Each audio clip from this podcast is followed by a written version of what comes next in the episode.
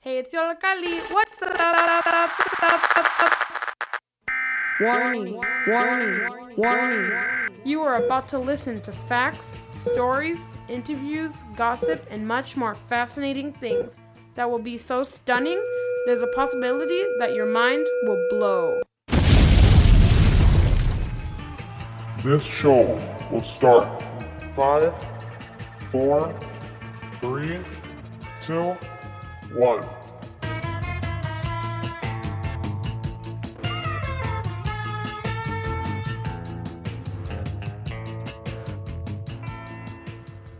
Hello, guys. What's up? I'm Nine. And I'm Ariel. And we are here with the Crumbly Nation. So today's first time, it's Ariel's first time on air. So shout out to Ariel for being on air today. So our show today is going to be about Crumbly Nation.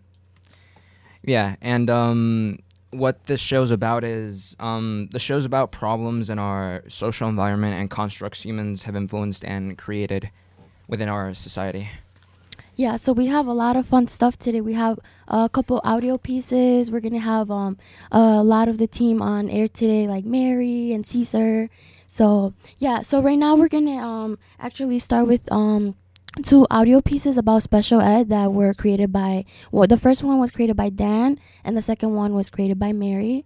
So don't forget you are listening to WLPN LP Chicago 105.5 FM Lumpen Radio, broadcasting live from Studio Y, Yollocalli in Little Village. Hello, my name is Daniel Diaz. You may see me as a normal teen, but I've been in special ed since I was in 2nd or 3rd grade.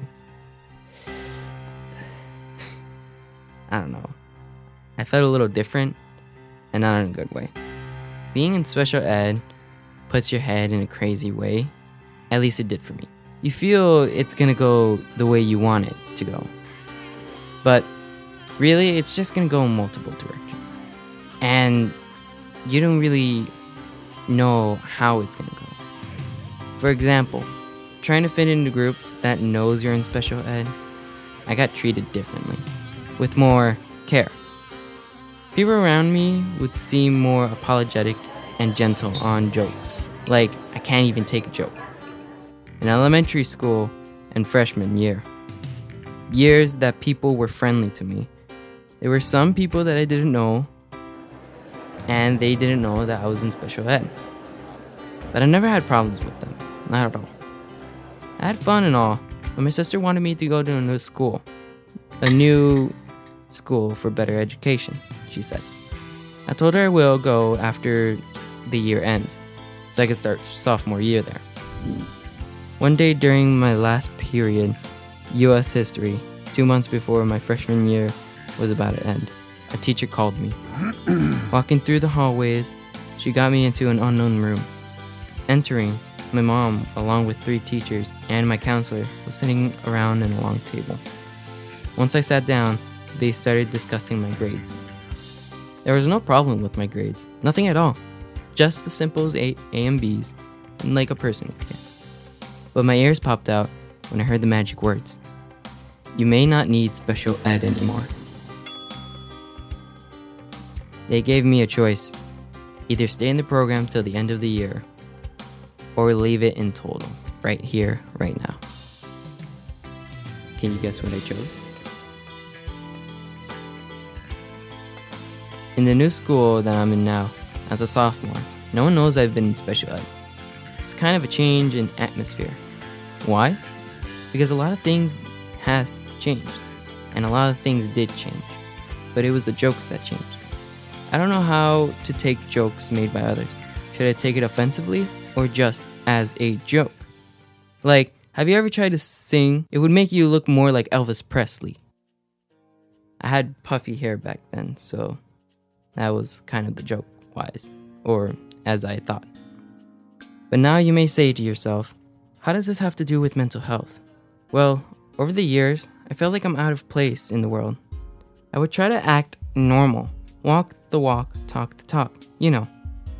Questions run so deep, as if I was meant this way, as if I was meant to be like this. But one day I met Mary. She was cool and wasn't like other people making those kind of jokes. She was friendly and we got along just fine. Just talking, hanging out. After a few weeks, I've read this article from Southside Weekly called Beyond the Levels, and it briefly talks about how students with mental health may affect school levels with standardized tests. As I quote, Williams pointed out that the unfairness of forcing students who are diverse learners, in other words, special educational students, have harder times taking the standardized test than others. Reading this made me think about how our educational system was. I wanted to leave special ed as soon as I can, and I got that chance. I felt that I was free, but this mindset they put me in might not change. And I felt that way for a long time, and hopefully some may think what I did for now.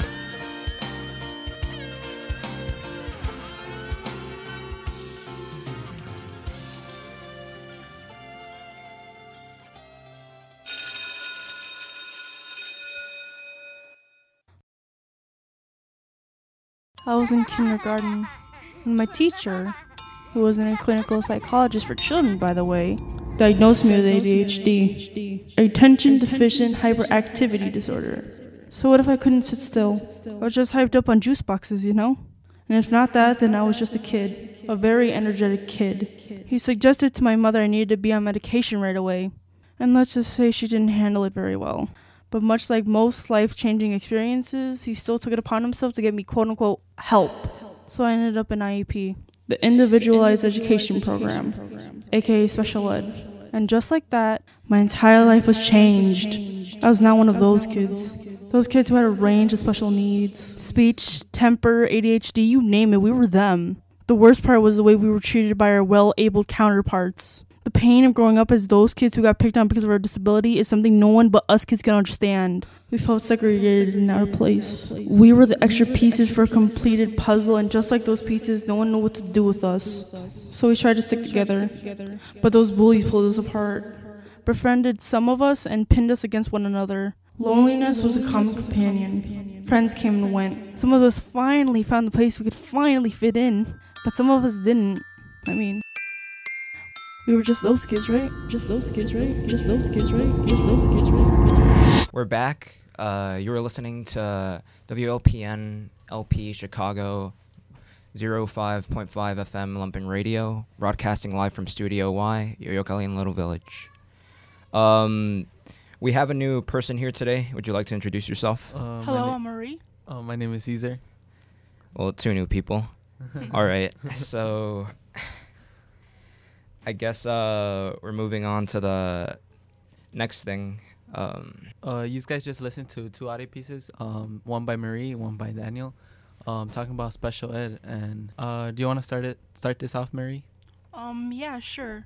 So that was actually the first time I got to listen to Daniel's audio piece about special ed, and I thought that was like actually kind of like a little bit more accurate than kind of mine. Mine was like just a little bit more story based. But I think they both touched upon, like, special, not special needs, but, like, you know, how it feels to be one of the special ed kids. Or how does it feel like to be in IEP, the Individualized Education Program. Anything else, Caesar? Well, like he said, how it kind of, how he felt a little bit out of place on the world. It kind of touched me because it's making him feel out of place where in an environment where everyone is in school, where everyone should be as equal and be getting the same education. But to those special ed kids, they're not seen as as capable as the normal students, you know. So I thought that shouldn't be a thing. And that it's like a really a topic that we should really touch on because it's. I completely agree, because like I along with what you were saying, like how kind of we feel out of place, like I also kind of feel like a little bit like we're like I don't even know the correct words for it, but I don't know. Like, you kind of feel like different from like the, like you were saying earlier as well, like the normal kids. Yeah. And you're right, everyone does have like a right to the same education, but it kind of, I kind of feel that, or most people would agree that, you know, there's some people at different levels of education, and that's why special IEP or special education was like created. I believe that was one of the reasons, at least, if I'm not getting it wrong. But I don't know. I just kind of feel like, you know, we're like not segregation, but like kind of like outcasts for special ed. Like, I don't even know the correct terminology, but I just kind of feel like for special ed, we're just outcasts, because like we're at a different level. We're not normal. We kind of feel out of place in the world, like Daniel was saying in his audio piece. But as your perspective as in special education or not, like how do you feel the special ed kids are? Well, I've never actually thought of that, but now that you make me think of it, I think they don't feel like they fit in. They feel like more, I don't know if I'm using this the correct word, but they think normal students are more inferior, meaning that they're more capable of learning faster and you know, getting things like superior, not inferior. Yeah, superior. There we go. And then was the special ed kids like feel inferior? Yeah, and the way that he also brings up that these kids make fun of the special ed kids, and it makes them feel a little like, oh, you know, like why are they doing that? You know, it's a serious thing. It's not a joke to be made fun of. And yeah, and I think that's the number one thing that special ed kids like have to deal with, is just getting picked on between like what like their level of education is and like what doubles it, like because like from experience, like we get used to get we got used to get pulled out of class by our special ed teacher, like in the middle of like when the regular teacher was teaching.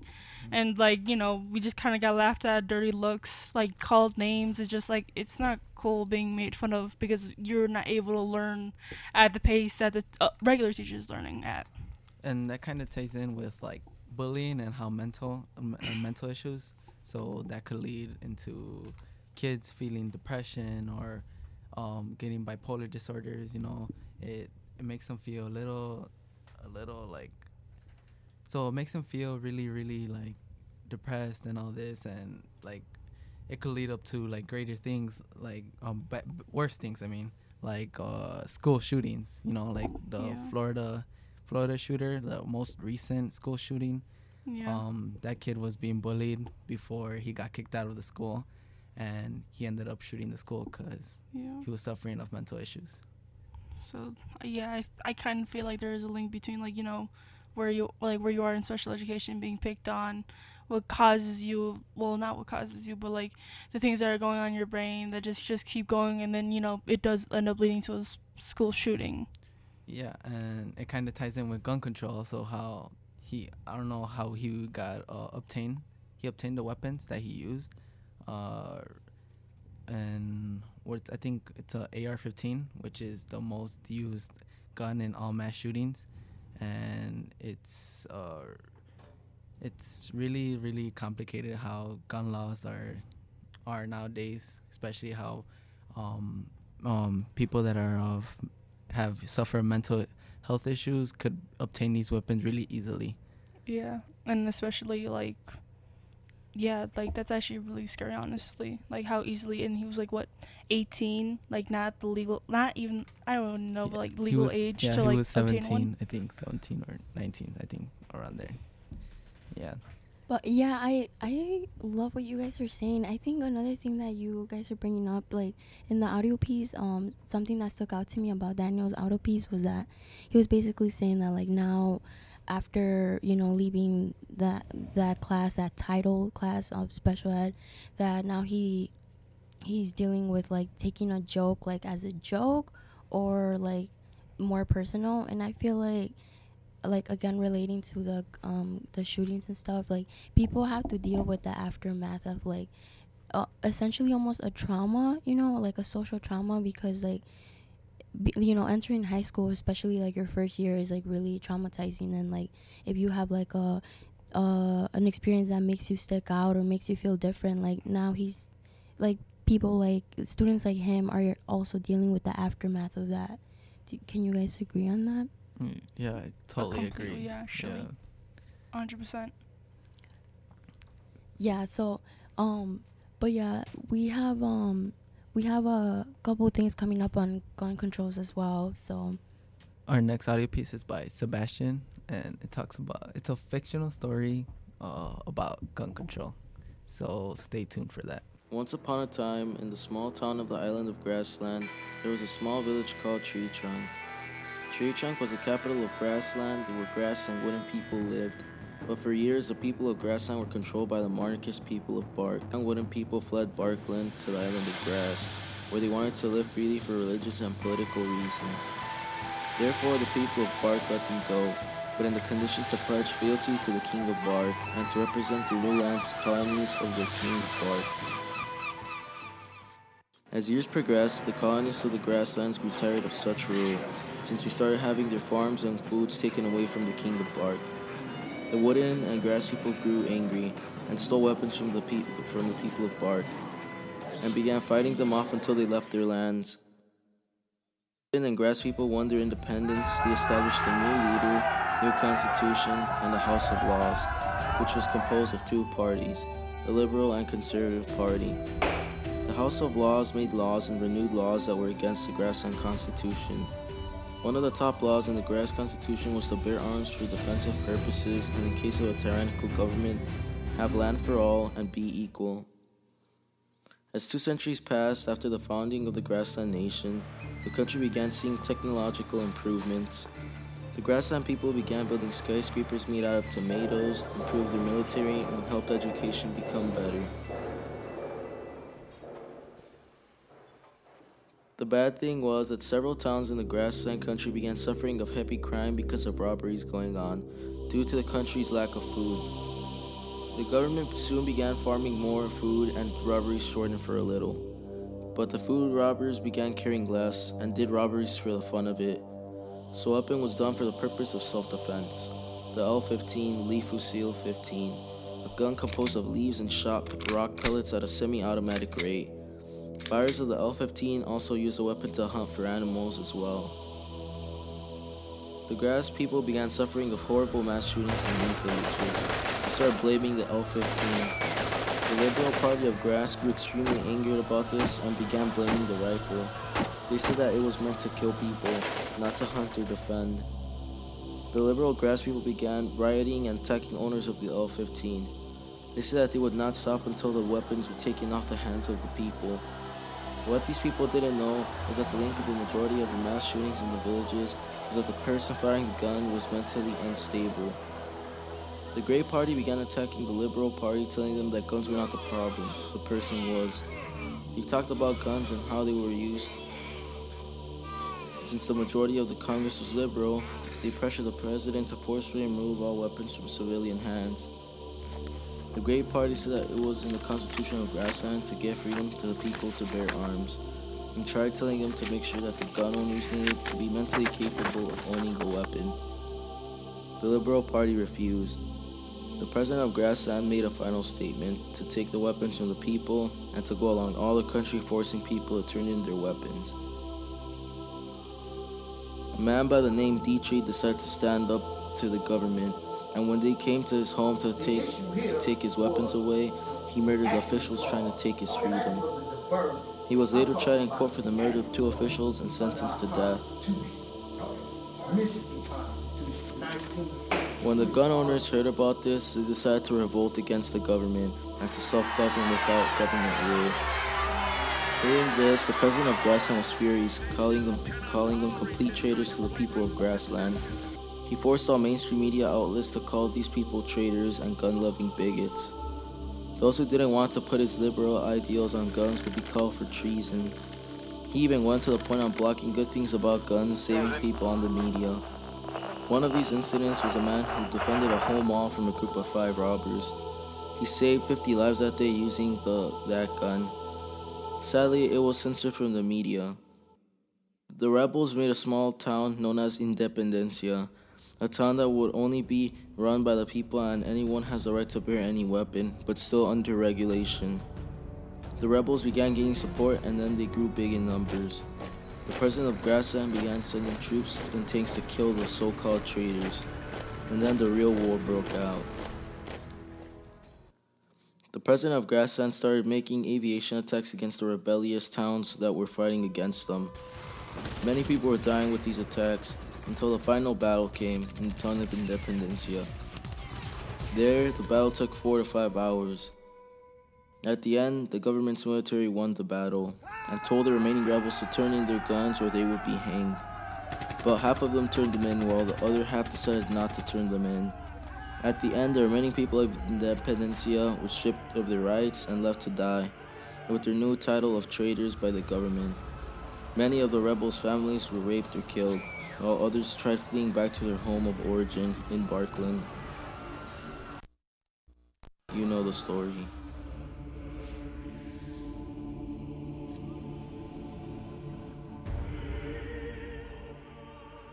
And we're back. That audio piece was so amazing. Like, it makes a lot of sense. Like, I could apply it to a lot of things that are going on right now. Totally agree. Actually, that's astounding, the whole story and how it talks about, like, the real world, like what's going on right now with the NRA and all that stuff, marches, things against weapons, all that stuff. Yeah, I think it was really interesting that, like, it was, like, explaining sort of how everything started, and, like, that's something I've always questioned, like, now, like, how did all of this come to this now? And it's so cool that, like, well, not cool, but, like, it just shows that, like, this has been a problem for a long time, just in, like, a different, I guess, systematic way. Like, some of the things that I remember were that, like, so, like, the lack of resources were, like, pushing people to do, like, things like robberies and stuff, but it was all for survival, right? Yeah. Well, with us to discuss this topic, we have, would you like to introduce yourself? My name is Cesar. All right, Cesar, what's your take on the whole gun matter, like what this audio piece, like, delivered? I think recent laws have really made it easier for people to obtain weapons and for the wrong usage. I think the audio piece really delivered that. Like, it talked about weapons and how they are used in the wrong ways. And yeah, I thing that stuck out to me about that part of the guns was that, like, the person that was handing out the guns wasn't, like, mentally okay to be, like, making that decision. And I feel like that's something that should be, like, important now too, even not just the person that's, like, managing, like, a store or, like, the sale of a gun, but also the people that make the laws. Like, not to offend anyone, but are they mentally okay to be making, like, decisions that are gonna affect, like, the whole nation? Well, I'm gonna put some of my perspective on the piece. I honestly, from, well, my take on it, it was like, well, it's true. Like, there's these mentally ill people that go and buy guns, but the thing that's always been suspicious is that before you even buy a gun, you need a background check that knows, like, it tells you information, everything, like, if you have any health issues or anything, and for some reason they still get the weapons. So it's kind of, you know, it kind of begs the question, who's allowing them to get them? Or, like, they get them. How are these people getting their hands on these weapons, you know, without getting those background checks? Yeah, and also, like, with the background checks, I think, like, well, not everything is on paper, you know. I feel like, and I know this is hard to, like, put into, like, an order, but, like, how could we even know more about a person, aside from what the documents are telling us, like, if they're okay and stuff, like, something I think that's not enough, because you never really know a person just because of what you're reading about them, you know? Well, from what I know is that you need a background check, like, every time in order to And most of the times, like, that's the papers or, like, the determination. But I mean, like, for example, like, for gang members, for example, I read an article, not an article. There was a book called My Bloody Life, and it even, like, stated, and it was from a real live ex-gang member that said they got weapons without any background checks from major companies, major gun-providing industries, like the, what's it called? Well, there's, I don't know the name specifically. I'm not like a guy into those companies and stuff, but they do receive weapons from big industries, like without background checks or anything. So that type of stuff needs to be in check. But I mean, we can't really speak much against it because those companies have a lot of money. They're like, they're like billionaires. So they could basically like cover up everything they have and all that. Well, that's from what I've researched. I mean, what are your guys' opinions?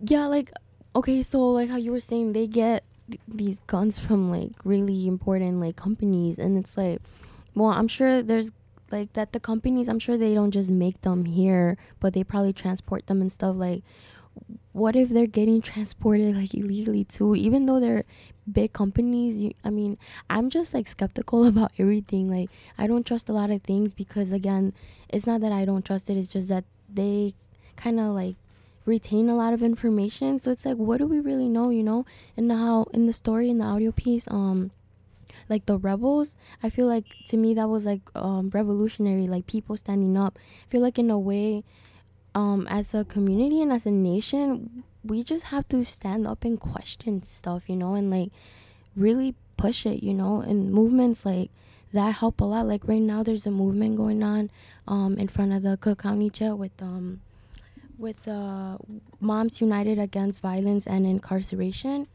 And a lot of that's like a movement that where like women were incarcerated over like self-defense or other things that like they shouldn't be punished for, like loss of affordable housing, criminalized acts of survival. Like those are things that like, yeah, you know, they're not, that's not the right thing to do, but you know, sometimes people get incarcerated and they come out and they don't have opportunities. So what do? They rob or they do anything to get money. Like I was doing my research about gun violence, and I also saw some videos that like these people were saying like, oh, my gun's going to protect me, not just protect me physically, but if I'm broke, I sell this gun and that's it. Quick money. Everybody is so quick to buy a gun on the street, you know? Yeah, well, from what I've got from the audio piece, because I mean, I pretty much understand it completely. Well, I'm moving more into like the media aspect of it. Like a lot of our media is influencing people to hate on guns, and I mean, the Second Amendment has been in America for like a couple centuries already, and I mean, that's the initial intention for keeping weapons, for us humans, for us citizens to be keeping weapons, is to protect ourselves. And I mean, it perfectly makes sense. I don't think we should be, our guns should be removed from us, because I mean, imagine one day, I don't know, let's say we get like some dictator or something, or some dictatorship happens. We're going to want our weapons to protect ourselves, and the Democrats are trying to remove our guns because if some sort of, if they end up, that's the whole point of, I think, the media's influence and the Democratic parties and the liberals' influence on it. They just want to remove the guns in order to leave us powerless. Well, that's how I feel, and a lot of leftists feel, and generally people feel that way. That's why we need our weapons. I mean, look at the Revolutionary War. We used our weapons to defend our country, to defend our homes from, you know, Britain and all that stuff, because we want to be liberated from their tyranny and all that. That's the initial purpose of the Second Amendment. Sorry, we've been excluding you from the conversation. Would you like to give your opinion on it? Well, I kind of want to touch on something that Nine has said, that about how these women were being incarcerated, or like people in general, that people get incarcerated and then they come out of jail without less opportunities. I don't think people understand that sometimes poverty, like, it's forced upon them. And it forces them to do things like robbery, assault people, buy weapons, and only because they want to survive and live a life like any other person living a life now. You know, they want to have the same opportunities, but those opportunities aren't being given to them. Yeah. What do you think about the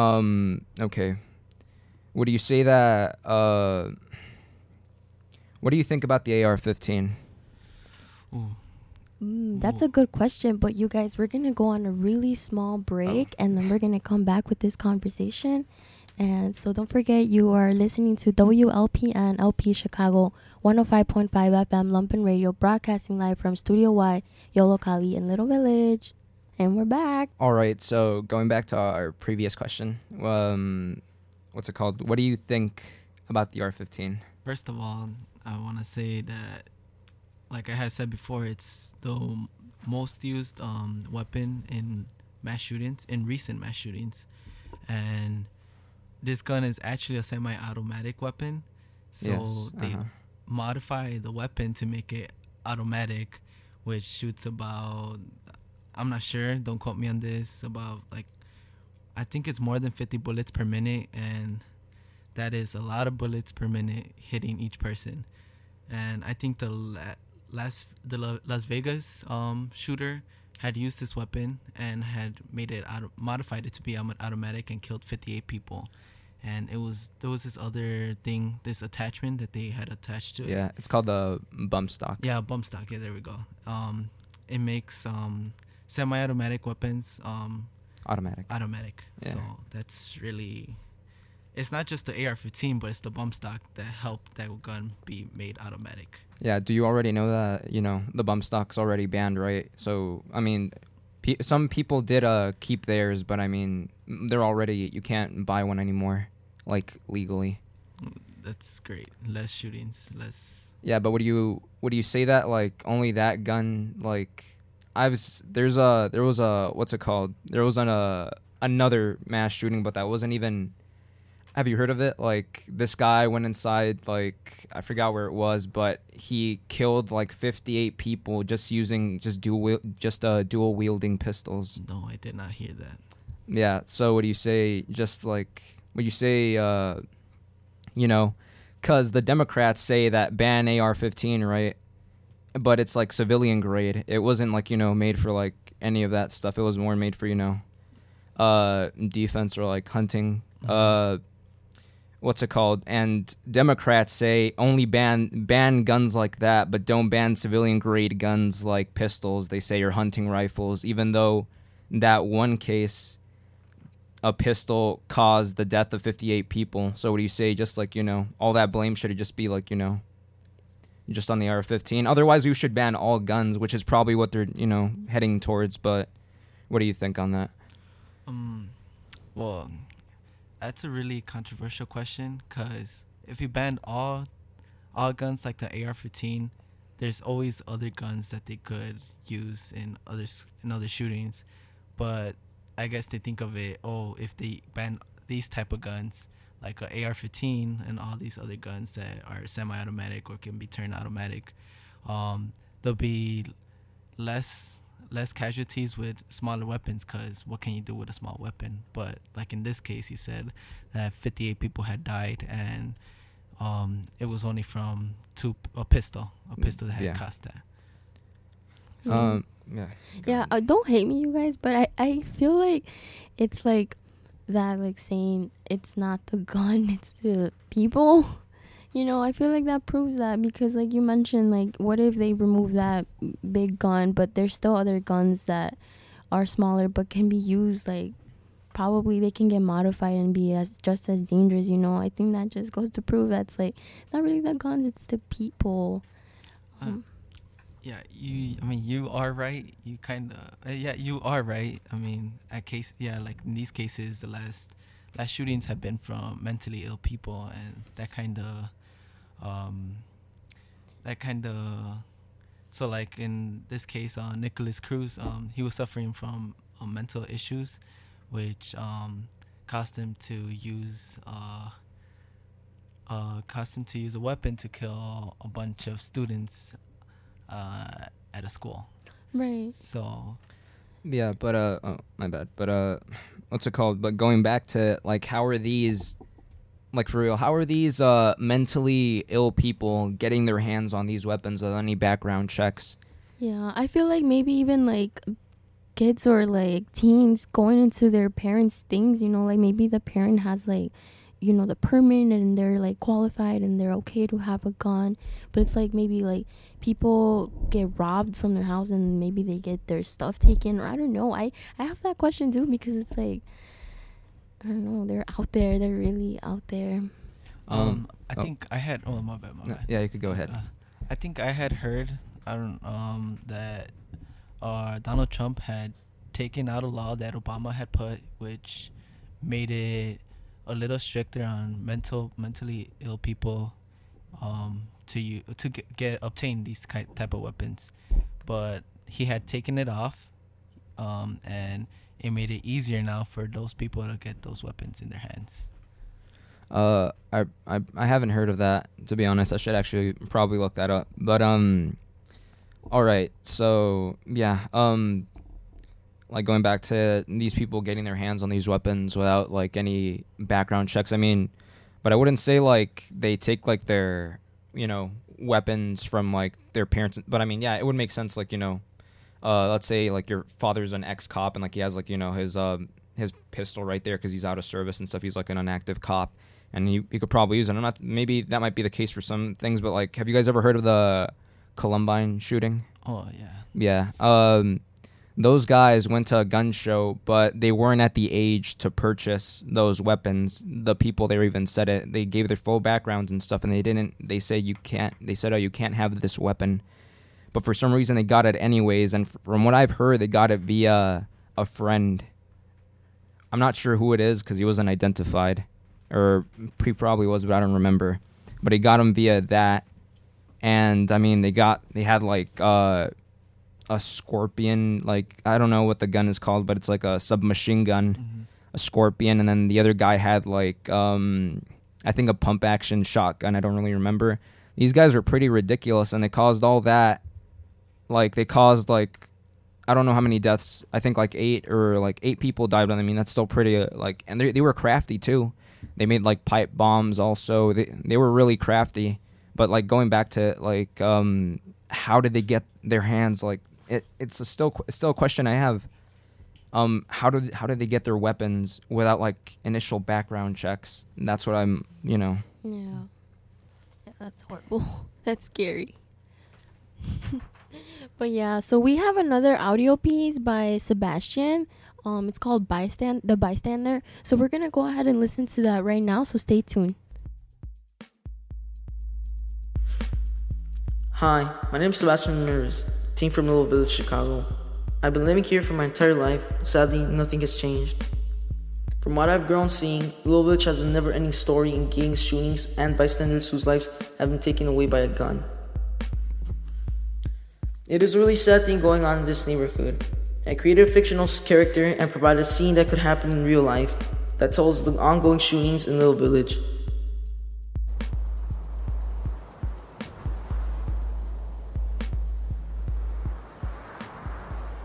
The last thing that I remember was that I was walking home from a soccer game. As usual, I was on my phone looking at the messages from my friends. I was too busy looking at my friends' messages, so I didn't bother to read my mom's messages. My mom's messages just said that I needed to go back home because it was 9 p.m. The message also said that a teen was shot and killed a few blocks away from my house. Rubbish, I said to myself. I then told myself again, wow, what kind of talk is my mom saying? I would never get targeted. A couple minutes later, I noticed a suspicious 1997 Chevrolet Tahoe. The car went from fast to slow. I began to feel fear and began to walk faster. My heart was pumping quicker. Then I felt like I wanted to run for it, but they would notice me. Then the car backseat window went down. A Latino male began shouting at me. He told me, "What you be about?" I didn't respond. Then he threw up a hand sign. He said, "King Love." He kept taunting me and kept saying 2-6 killer, and repeatedly was dissing the opposition. I realized he was from the Land Kings, a gang from my part of the neighborhood of East Little Village. For some reason, they must have taunted me since I was on the 2-6 soil and must have thought I was a 2-6 or something. Suddenly, I saw 6 rebel gang members walking towards me. They threw up the 2-6 hand sign at me and yelled obscenities at me. I figured out this was going to be a massive shooting. Immediately, the driver's seat went down and opened fire at the 2-6. He yelled out, "King Love, come get some." Boom, boom, boom. I hid behind the cars. The 2-6 scattered to the streets and yelled at the car. A 2-6 took out a .45 pistol and shot the Land King's car. The 2-6 yelled, "2-6, 2-6. Another 2-6 members yelled, "King Killer." I kept hearing shots coming in left to right. As soon as I saw my right moment to run, I did so. Then I felt a bullet hit my abdomen. I screamed in pain, got up. Then I heard boom, boom, and I fell to the ground. 2 bullets hit my spinal cord, again in my abdomen, and one in my stomach. I screamed in pain, and blood was gushing out my mouth rapidly. The Tahoe left and yelled back at the 2-6, and then all the gang members left the scene. I was bleeding to death. I saw a crowd of people ask me if I was okay, but then I heard sirens of the police and the ambulance. My parents ran to the scene where I was, and my mom held me, crying and yelling at me. "No te vayas, mijo, no te vayas." My mother kept yelling at me. I then felt confusion and looked around. My vision became blurry. As I kept looking at the police lights and ambulance cars and gang crime detectives, my vision became really white and blurry. I couldn't see anything anymore. I just heard my mom's screams from agony and sadness. But then, I couldn't hear anymore. My vision went completely blank, and I saw a movie of my whole life. Since my birth to the end. And suddenly, my brain was shutting down. And at the end, I kept replaying my death and said, "Now it's my turn."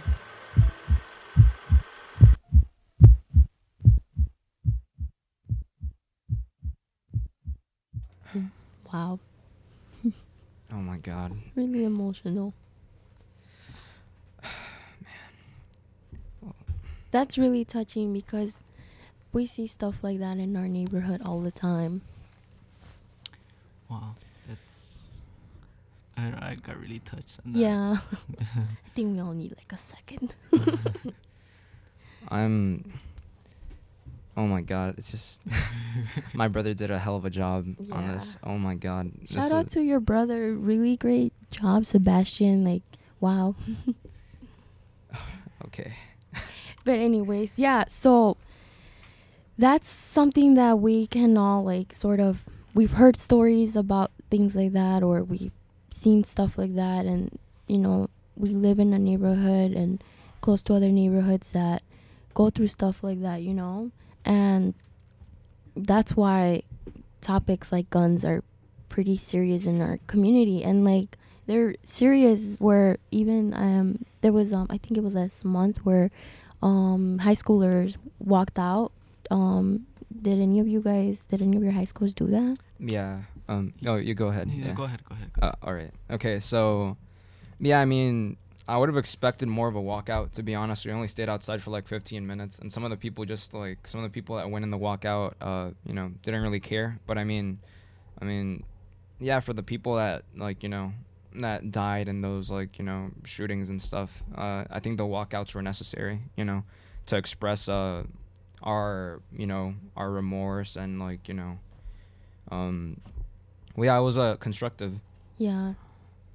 When we had our walkout, same thing happened. Now, I seen a lot of people that didn't care, but I was there, and we had to take a kneel or a sit down. I think it was if we knew someone that had died from a gun, we had to kneel down, or if we lived in a place where gun existed, we had to sit down, and I think that's the part where everyone sat down, because it's because I mean guns exist everywhere, and so everyone had to sit down eventually. But to those people that didn't care, I see most kids like leaving the scene, because we took it outside in the field, and everyone was just leaving, like if it was they were ditching, right? Yeah. I mean, I didn't find it offensive, but I found it really disrespectful to those people. We were honoring the death, and those people were disrespecting those. I honestly think my school did take some initiative. They hired like 4 security guards like in every corner of the school, so no one would like literally like, you know, ditch and stuff, and some kids were planning on it, but yeah, it kind of goes into the topic of like, if you're not like affected directly, like you're not gonna really care. But it's really like, I'm really proud that you guys, you know, gave that respect, you know, like I just graduated high school, so I obviously wasn't a part of that, but I would have been a part of it. And I've seen stuff like that happen before where like kids just take the opportunity to like try and ditch, like, oh, you know, we're all going outside. But like there's other neighborhoods that take it more seriously, like in Back of the Yards. We went with because I at my job we do a lot of projects with like after school and stuff at Richards High School. So we took our students there to this meeting where people like Chuy Garcia and like other government people were there, and they were basically like pledging to help our communities, because a lot of them, like Chuy Garcia is from the community, from Little Village, so he knows or he's really seen that like it's impacted him, you know, where he went out there and talked to the students, and the students there were like, some of them went up there on the microphone and talked and expressed their opinions. And like, I really felt moved, because I was like, wow, these are the kids that really feel this, you know, like they're hurt and they want change. They want better for it, not just them, but like for our future generations, you know?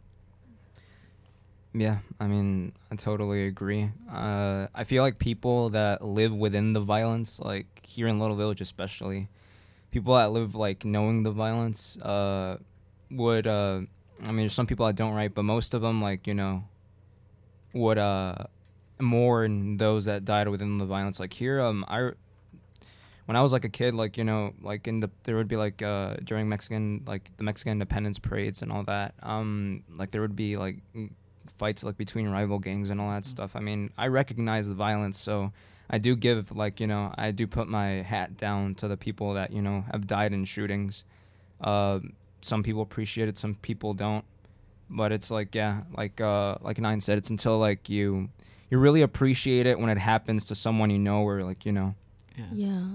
Or not necessarily like where someone has actually died, but some people are survivors and they're left like paralyzed, you know, like, yeah. I can relate that really personally, because, you know, that situation happened to one of my family members, and he's still going through the aftermath. Like, he's no longer able to walk, and like his life just changed like in one night, you know. But yeah, I mean, I think it's really hard.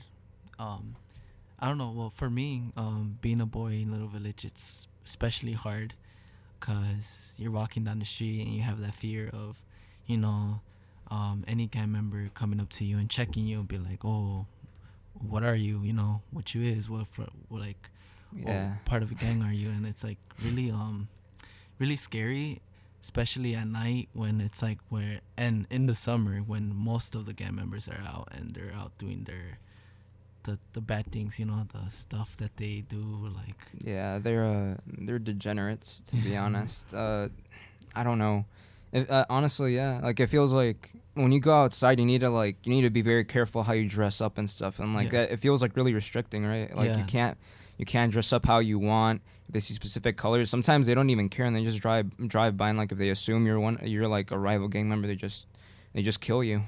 Yeah. It's any color, like color matching. I know last time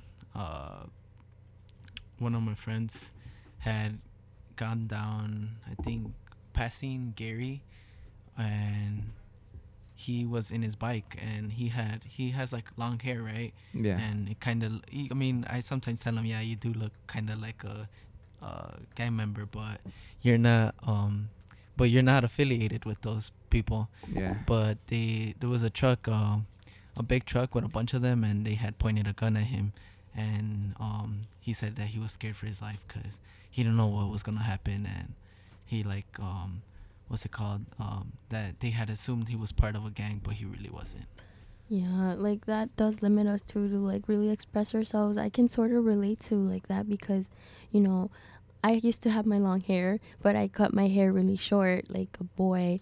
And I did notice a lot of changes, especially, you know, because I'm from the neighborhood. I did notice that, like, people would just, like, look at my car now when I would be driving, like, who's in there? Like, it looks like a guy or something, you know? Or I would rather not wear my hats because you couldn't tell I was a girl. And I had that, like, protection back then where, like, no, okay, I feel like I'm okay because I'm a girl. Like, they're going to see, like, that I'm okay faster than if I were a boy, you know? And it goes with that fear. And, like, I guess I felt a little protected for being a girl, you know? And it shouldn't be like that, you know? It shouldn't be that, like, oh, you're a girl, you're fine, you're going to be okay in the neighborhood. But if you're a guy, you know, you're in danger. Like, that really sucks. Yeah, I mean, I have, like, family members that live in the suburbs now for the same reason. Like, every time my cousins from the suburbs would come, I mean, they live in a pretty good place. It's honestly, it's amazing. Like, the ambient's so, like, mm-hmm. It's so chill, it's so relaxing. There's like, the air's clean. I mean... They come over here, and my tío would always, like, tell my cousins, like, hey, don't wander. Like, we would ask them to go to the park, and then he'd be like, no, they can't go to the park. And he'd just stay, like, within the house because he already knows. And, I mean, they already know how it is over here. It's really dangerous. Yeah. What's it called? I forgot what I was going to say. But, yeah, I feel like there's also pressure in some of these things, like how you mentioned that, like, your friend wasn't anything. Yeah. I also know, like, a similar story where, like, some guy used to go, I guess, to the other side of the neighborhood for school, and then he will get picked on by, like, by some gangbangers, like, oh, are you this? Are you this? And he got picked on so much, and he wasn't anything that all that anger just led him to, like, start talking to people that didn't like those people that were picking on him, and he became something just to, you know, get back at them. And, like, I feel like it can go so many ways, like things that provoke us to do certain things, you know? Yeah, I don't know if you guys heard, this is what I actually had forgot, but now I know what I'm gonna say. I had have you guys heard of so it was one of my neighbor's friends. He was walking down, I think it was Springfield or Harding, with one of his friends, and they had been just those friends that he was walking with had been gang affiliated, mm-hmm. and a guy had stopped by, and they had shot him, and the shot was not intended for the person that my neighbor's friend, who was not gang affiliated, but it was intended for the other person. But the other people that were walking with him, and he ended up passing away, and it was really sad because the bullet wasn't meant for him, and it's like, wow, you know, this person, like, you know, he was nothing, and he was part of a gang shooting. Yeah, some people, honestly, a lot of innocent bystanders, like, I've seen it here, they get caught between the firefights, and, like, they're innocent, right? Mm-hmm. They like, just some random bullet, like, just flies some random direction, and they just, you know, it hits you, and then they die, which is my bad. But it's like, it's you know, it's ludicrous how it just happens like that. You know, you don't even expect it.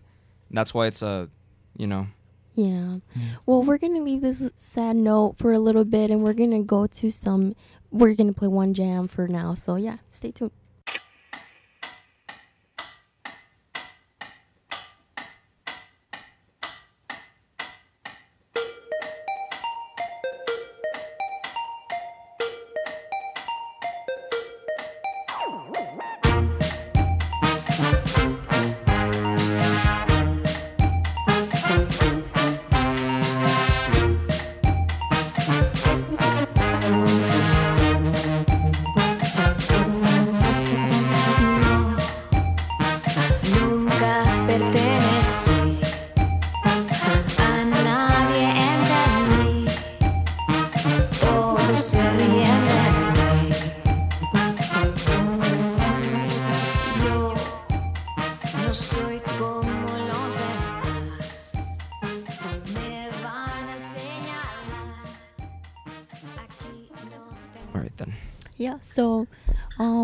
Don't forget, you are listening to WLPN LP Chicago 105.5 FM Lumpen Radio broadcasting live from Yollocalli, Studio Y, Yollocalli, Little Village.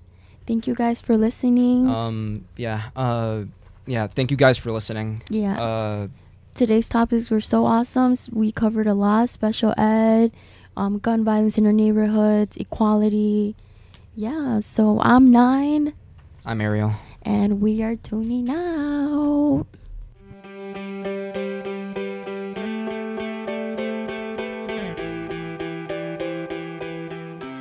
Minorities. That's what they call us. The outskirts of society. The authors of crime. Take a look at us. Is it because of my dark skin that you think I'm gonna shoot you? Is it because of the borders I've crossed that you think I'm not a part of, and that I do not belong in this nation? Is it my sexual orientation that makes me a sinner? Is it because I'm just a woman that you think I'm inferior, that I don't have what it takes? Is it because I'm just another adolescent that makes you think that I don't have control over my decisions, that I don't have a voice?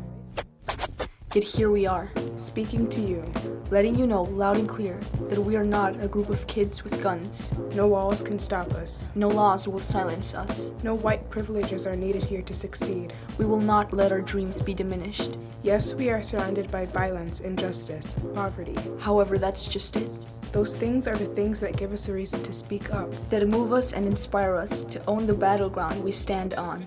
Once that microphone's in front of us, we become the definition of dominance. Every word we write, every word we say, is powered with creativity, strength, invincibility, and rage. No stereotypes. No gender roles. No 45th president will break us. We are dangerous. We are unafraid. We're the misfits. The weirdos. The Fruit Loops and the Cheerio box. But hey, it's our differences that define us. Not that sickening and weakening word. Minorities. Through thick and thin, we're proud to be who we are. We are Yollocalli! We've been keeping it weird and real since 1997.